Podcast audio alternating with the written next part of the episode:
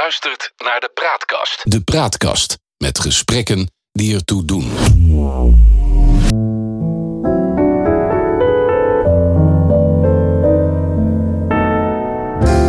Welkom bij de Praatkast punt n l. Dit is een aflevering van het Geheugenpaleis. Mijn naam is John Knerim en samen met Han van der Horst maken we deze podcast. De geschiedenis die herhaalt zich nooit, maar rijmen doet hij vaak wel. En in het Geheugenpaleis gebruiken we dat gegeven om dieper in te gaan op de actualiteit. Zo gaan we aan de waan van de dag voorbij en bereiken we de kern van het nieuws. Scheppen we orde in een maalstroom van berichten die het zicht op de grote lijn belemmeren. We ontdekken wat werkelijk belangrijk is. En tussen beiden blijkt dat de werkelijkheid vaak genoeg elke fantasie te boven gaat. Volgens de Raad van Cultuur moet er een Nationaal Slavernijmuseum komen. En dat moet gaan over de mensen die onder koloniaal bewind tot slaaf zijn gemaakt en verhandeld. En bij de bestaande collecties in andere musea is onvoldoende aandacht voor de doorwerking van de slavernijgeschiedenis in het heden. En juist de Afro-Caribische gemeenschappen die hebben zich hiervoor ingezet. Han, is dit het begin van het herschrijven van de vaderlandse geschiedenis met betrekking tot de slavernij? Uh, nou, het is een uh, verdieping van de vaderlandse geschiedenis met betrekking tot de slavernij. En die verdieping is al in uh, volle gang. Het is namelijk een mythe dat de geschiedenis uh, van de Nederlandse rol bij de slavernij altijd is veronachtzaamd. Er is uh, heel wat onderzoek gedaan in de afgelopen tientallen jaren, maar dat is wel specialistisch onderzoek en het is vaak beperkt gebleven uh, tot uh, specialisten die elkaars werk lazen. Dat moet ik erbij zeggen. En aan de belangrijke slavenhandel in Azië rond zeg maar de kolonie Nederlands-Oost-Indië is betrekkelijk weinig aandacht uh, besteed. Tot nog toe, ja, zo mag je dat toch wel zeggen. Ja, ik herinner me dat ik op school, op de lagere school, we geschiedenisles kregen. En dan ging het ook over de slavernij. Ik moet zeggen, de positie van de Nederlanders en de gruweldaden die we daar verricht hebben, dat werd allemaal een beetje onder het tapijt geschoven. Overigens, net zoals de politionele acties die in Indonesië plaatsvonden. Het was net alsof dat toch niet besproken mocht worden in de geschiedenislessen. Nou, dat is ook overdreven. Maar er werd, uh, er werd niet veel aandacht aan besteed. Het werd wel genoemd. Er werd ook aandacht besteed aan het feit dat in achttien drieënzestig er eindelijk een, uh, een einde kwam aan die slavernij. Ja. Uh, nu blijkt uit nieuw onderzoek dat die slavernij en voor de Nederlandse samenleving toch van grotere betekenis is geweest dan, uh, dan altijd is gedacht. Wat werd dan altijd bedacht? Dat, dat het wel meeviel? Dat we alleen maar een ja. beetje voor het transport gezorgd hebben?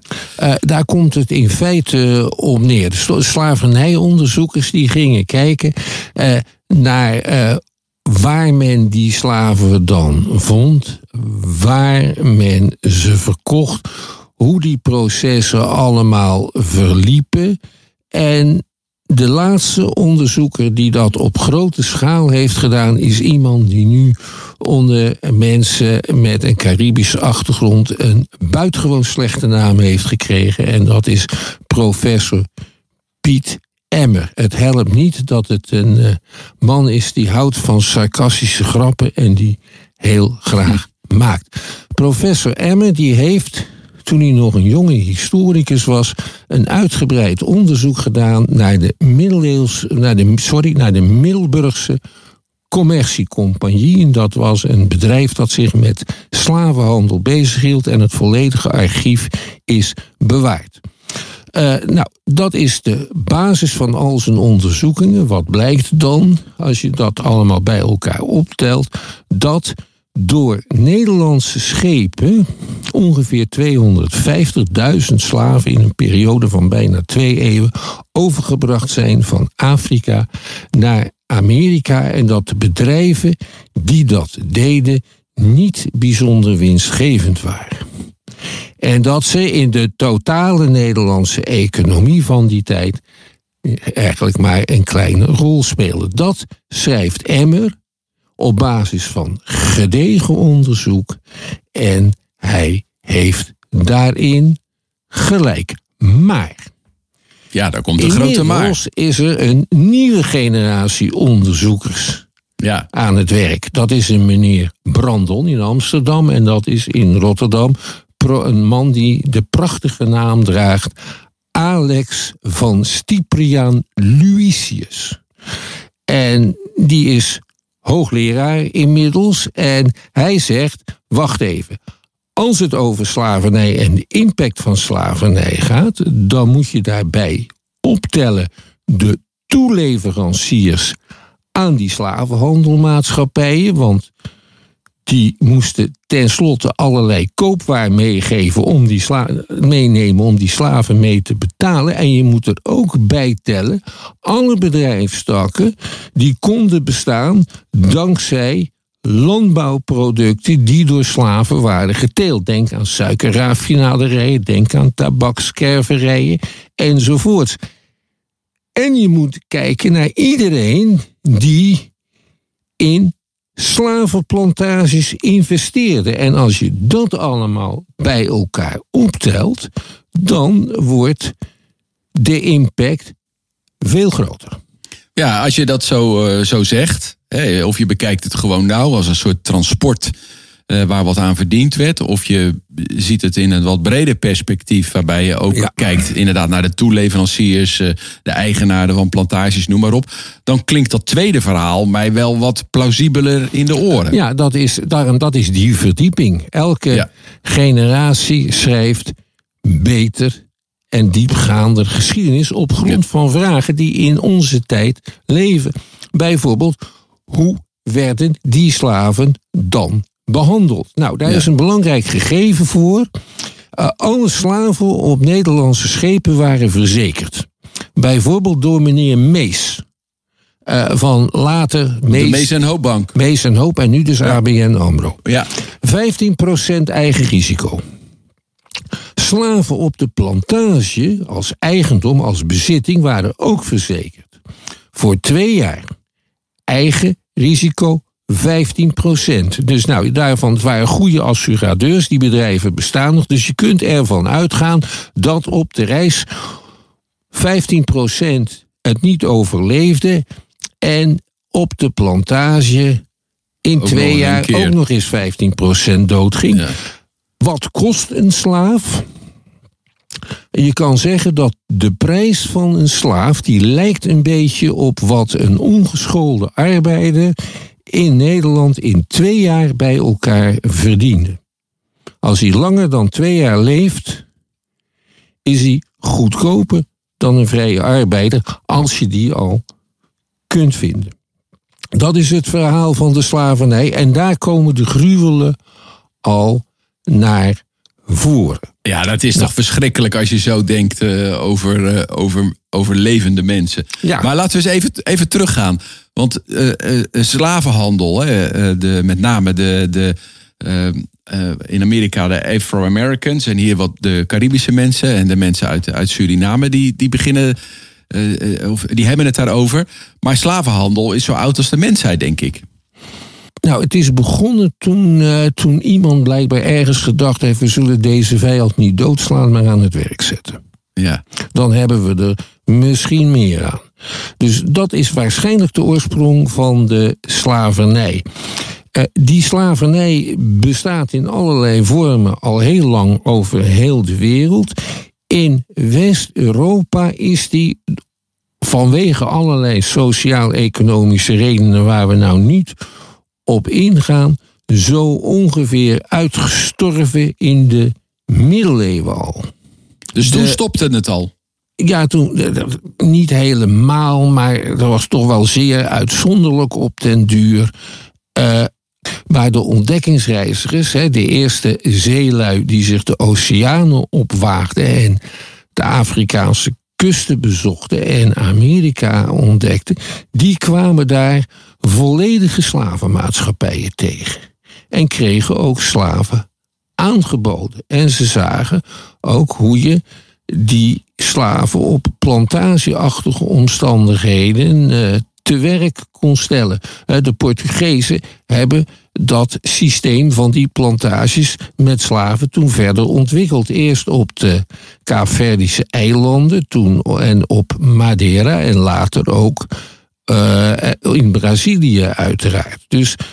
Maar daarmee zeg je eigenlijk dat het, de slavernij, hè, zo, zo, die, die wij eigenlijk voor ogen hebben, of heel veel mensen voor ogen hebben, dat het eigenlijk een Afrikaanse uitvinding is. Waarbij... Nee, het is geen Afrikaanse uitvinding, het is een Afrikaans-Europese co-productie. Ja, maar in, in Afrika uh, was slavenhandel in die tijd, zeg maar, er waren hele slavenmaatschappijen. Ja. En daar hebben de Europea- Europeanen van geprofiteerd. Ja, die hebben die zagen ja. dat. Ja. En die kenden in hun eigen landen weliswaar geen slavernij meer. Hè, maar ze wisten wel wat slaven waren. En, en ze vonden dat heel acceptabel. Het is heel mooi om te zien hoe dat in Nederland is gegaan.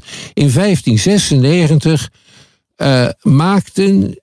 de Middelburgers in het kader van de tachtigjarige oorlog een Spaans schip buiten en dat zat vol met slaven. Wat moest je daar nou mee doen? Uh, het gemeentebestuur van uh, Middelburg heeft ze onmiddellijk vrijgelaten en de Middelburgse ambachtslieden uh, opgeroepen om die mensen in dienst te nemen. De kapitein van het schip... ondanks het feit uh, dat het schip gekaapt was... heeft toen een proces aangespannen omdat hij die slaven terug wou hebben. En dat proces heeft hij verloren. De grote instigator van de West-Indische Compagnie... is uh, een zekere meneer Willem Usselings... En die was een verklaard tegenstander van slavernij. Want, zei hij, zo ontstaan er geen houdbare maatschappijen... maar zieke samenlevingen. Als wij ons permanent willen vestigen in het Caribisch gebied... dat was zijn idee, dan moeten we dat doen met vrije mensen. Anders wordt het niks. Daar heeft hij ook gelijk in gehad. Kijk maar naar de noordelijke staten in de... Verenigde Staten. En ja. hij heeft zich ook toen die West-Indische Compagnie er uiteindelijk van kwam, uit teruggetrokken. Hij wilde daar niets meer mee te maken hebben. Nee. Er is een boek van een dominee, Godfried Udemans, wordt nog steeds gelezen in S G P-kringen. Dat heet Het Geestelijke Roeren van het Koopmanschip. Daar staat een verdediging van de slavernij in. Je mag heidenen en vijanden tot slaaf maken en zo kun je die zwarte op de kust van West-Afrika wel zien. Dominee Smijtengeld overigens, dominee in Middelburg, die preekte weer tegen de slavernij. Dat is het achtergrondverhaal. Even belangrijk, minstens zo belangrijk als de transatlantische slavernij, is de slavernij in Azië... in het gebied waar de Verenigde Oost-Indische Compagnie actief was. In Batavia was de helft van de bevolking slaaf. Uh, ja. Je had kruidnagelperken in Banda, die werden allemaal door slaven bewerkt. Er zijn heel veel slaven in schepen van de kust van Bengalen naar Nederlands-Indië gebracht en ook uit Madagaskar. Daar heeft Renji Bay een prachtig boek. Daar werd iets gruwelijks verricht over geschreven. En dat boek raad ik iedereen aan. Indische sla- East-Indische slavernij even belangrijk als de transatlantische. En dan heb je ook nog de slavenhandel en slavenroof... zoals bedreven door moslimkapers uit Marokko en Algerije en Libië... En die deden dat meestal onder de vlag van het Ottomaanse Rijk. En een Europese slaaf, iemand die je van een Europees schip had geplukt... was een heel goede investering, want je kon ook nog in, bij zijn familie een hoog losgeld eisen. En dan had je gelijk weer een appeltje voor de dorst. In Nederland had je... onder vissers, bijvoorbeeld in Maasluis potten... waar ze elke week wat geld instorten. En als dan een van hen tot slaaf gemaakt werd... dat was een reële kans, dan werd er geld uit die pot gehaald. Dat is een van de wortels van het Nederlandse verzekeringswezens. Ja. Dus dat zijn de drie vormen van slavernij waar Nederland mee te maken heeft gehad in het verleden. Er is ook nog hedendaagse slavernij. Het, het had een actieve rol in de zin van het maken van slaven, het verkopen van slaven, het tewerkstellen van slaven. Ja. Maar Nederlanders waren zelf ook in slaaf. Sommige gevallen slaaf. Ja. En dit is natuurlijk, denk ik, geldt niet alleen voor Nederland, maar voor heel veel landen op de wereld die enige vorm van, van dwangarbeid van, ja. van mensen kenden, toch? Nog steeds, hè? Want ja. nog steeds profiteren Nederlandse bedrijven van uh, de vruchten van slavenarbeid.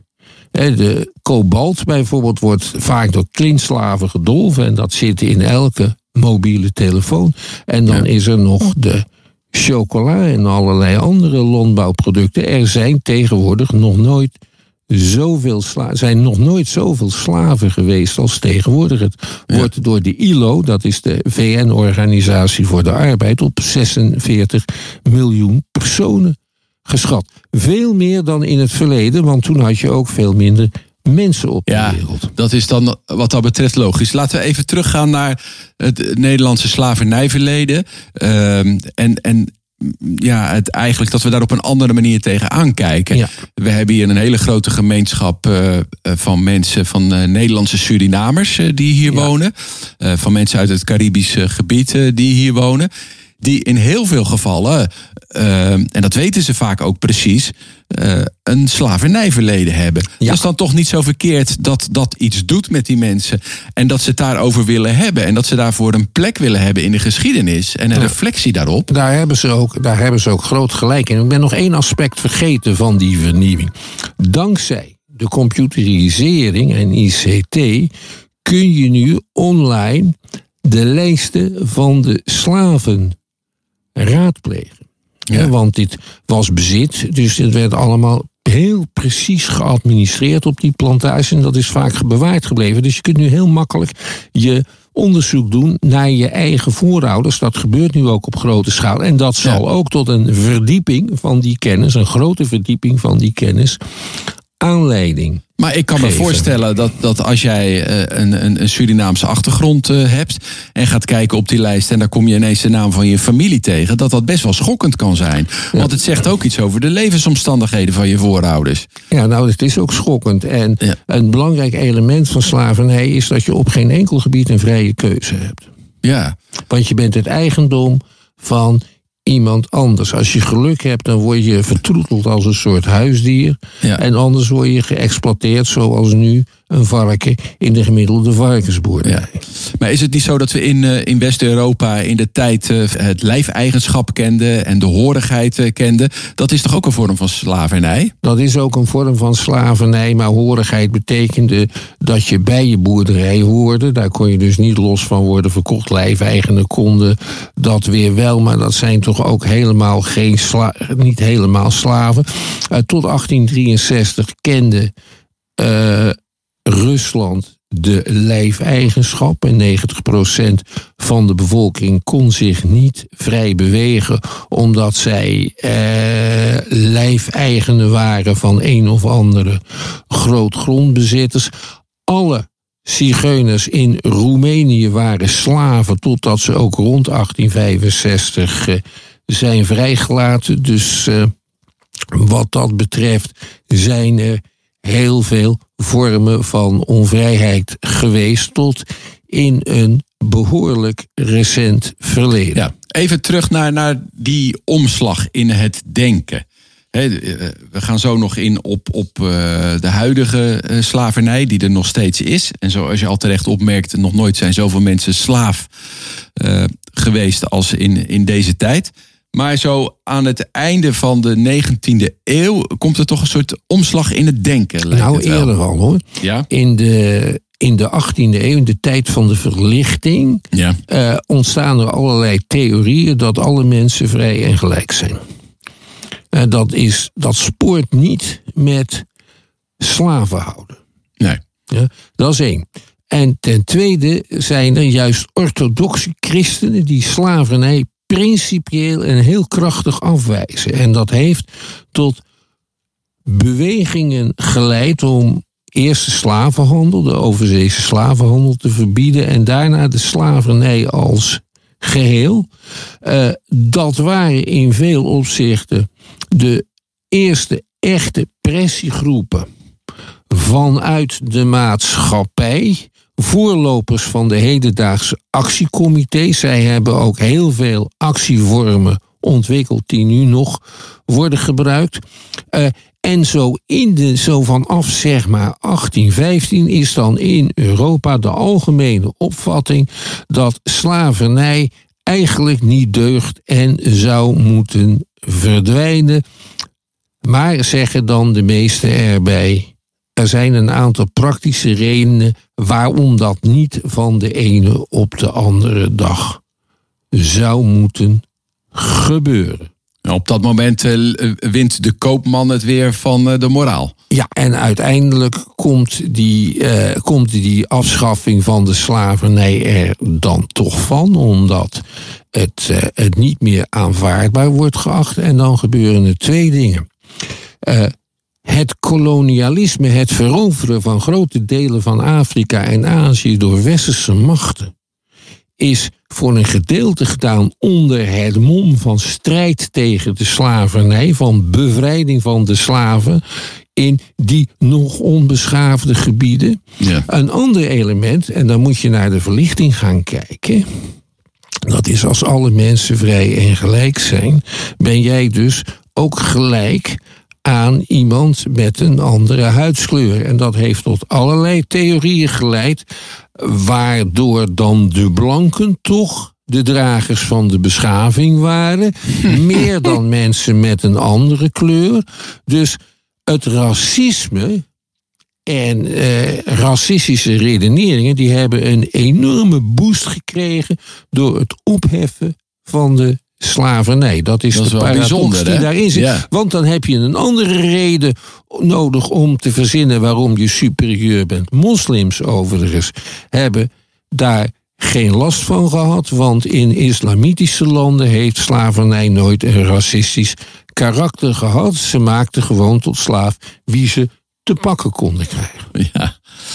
Ja, het is bijzonder dat uh, de mens is de mens een wolf, uh, luidt het spreekwoord. Ja. En dat is hier uh, zeer van toepassing.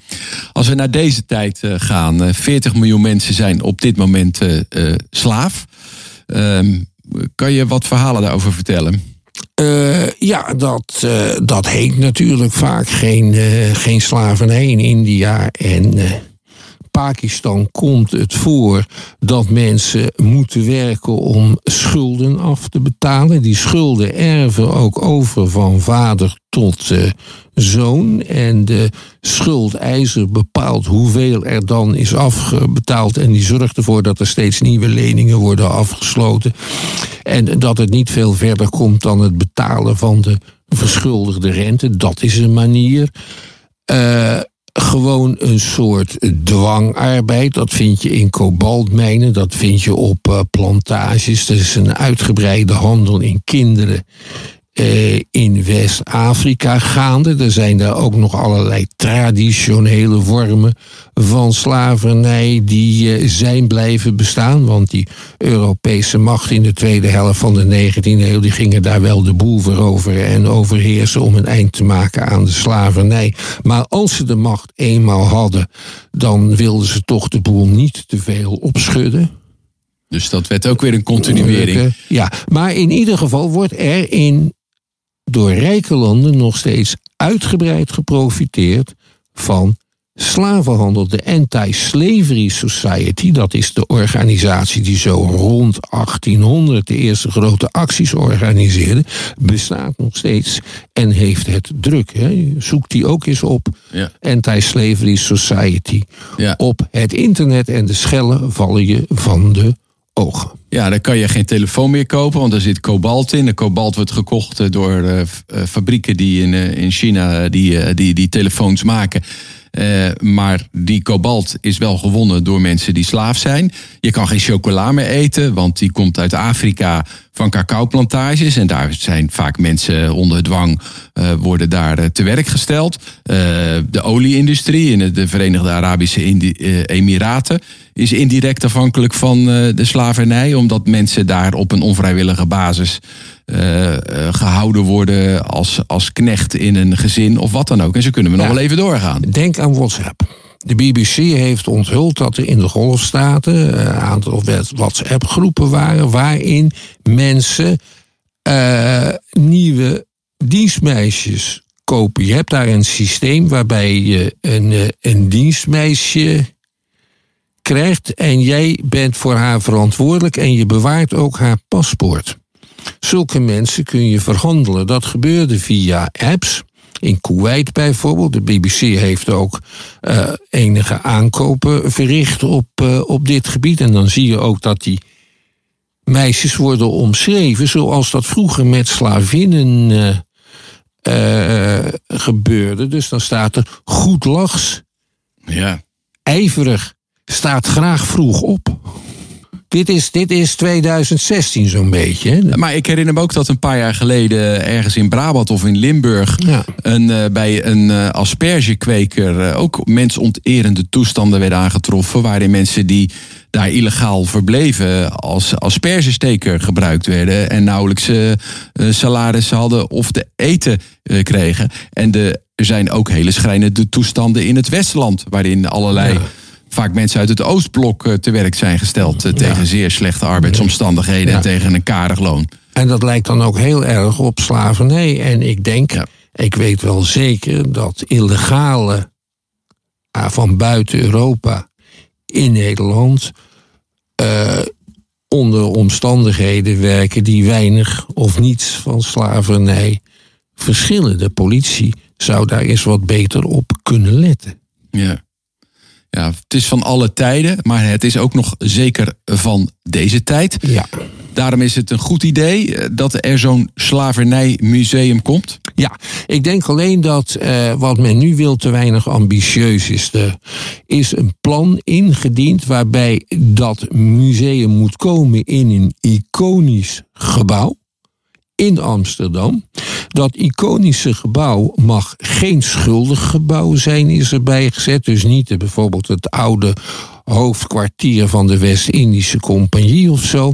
Een iconisch gebouw en de transatlantische slavernij dient voorlopig centraal te staan. En in de toekomst komt er dan ruimte ook voor de slavernij En, uh, in Azië. En verder moet er veel aandacht zijn voor de hedendaagse gevolgen van de slavernij. Dat is dan het racisme. Ik denk dat dat te weinig ambitieus is. Ik denk ook dat zo'n museum, kan je natuurlijk wel inrichten, dan is het het museum over de Caribische slavenhandel, maar dan is het niet het museum, het Nationaal Museum over de slavernij. Dan zou je gelijk op die drie grote vormen van slavernij daar moeten behandelen. Ja. En de hedendaagse. Ja. Dus dan moet je je niet beperken tot het racisme. Hè, wat toch voor een gedeelte te maken heeft met, uh, met ons slavernijverleden. Uh, maar ook tot. Uh, maar dan zou je daar zeer ruime aandacht ook moeten besteden aan hedendaagse vormen van slavernij. En vooral wat Nederlandse. Wat de Nederlandse samenleving doet om die vormen van slavernij in stand te houden. Ja, want dan zit er echt een educatief element aan. En dan zien we dat we in zekere zin allemaal ook heden ten dagen nog schuldig zijn aan het in stand houden van de slavernij. Ja, dan is het, het, dan is het ook daadwerkelijk een nationaal museum. Dat zou een heel groot en duur project moeten worden. Er zijn wel meer grote en dure projecten. Het Nationaal Museum voor de slavernij. Ja, nou, dit is een uh, aardige oproep om deze podcast uh, mee te beëindigen. De discussie uh, zal uh, de komende jaren gevoerd uh, gaan worden. Want binnen de Nederlandse poldertraditie uh, duurt het natuurlijk enige tijd voordat alle partijen op één lijn uh, zitten. Maar dat het er in de toekomst zal komen, dat lijkt in ieder geval een heel uh, goed idee.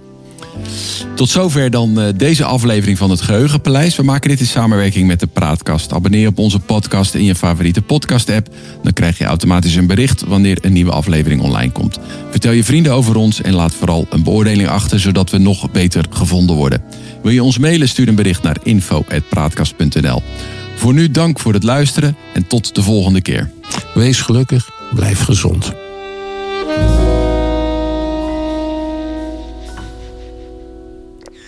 Je luistert naar de Praatkast. De Praatkast, met gesprekken die ertoe doen.